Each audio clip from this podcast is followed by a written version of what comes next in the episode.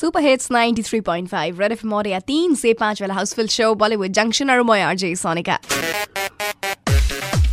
And yes, time for me now to share with you amazing stuff बहुत जल्द आने वाला in Bollywood and very soon we'll get to see a movie, actually a sequel of the movie Aankhein.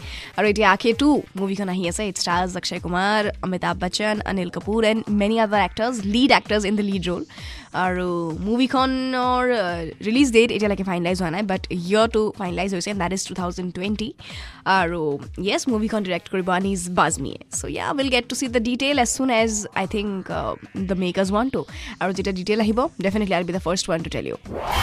तुमसे मिले 2 दिन हुए फिर क्यों लगे ना आईएस दर्शन रावल को 2 दिन एंड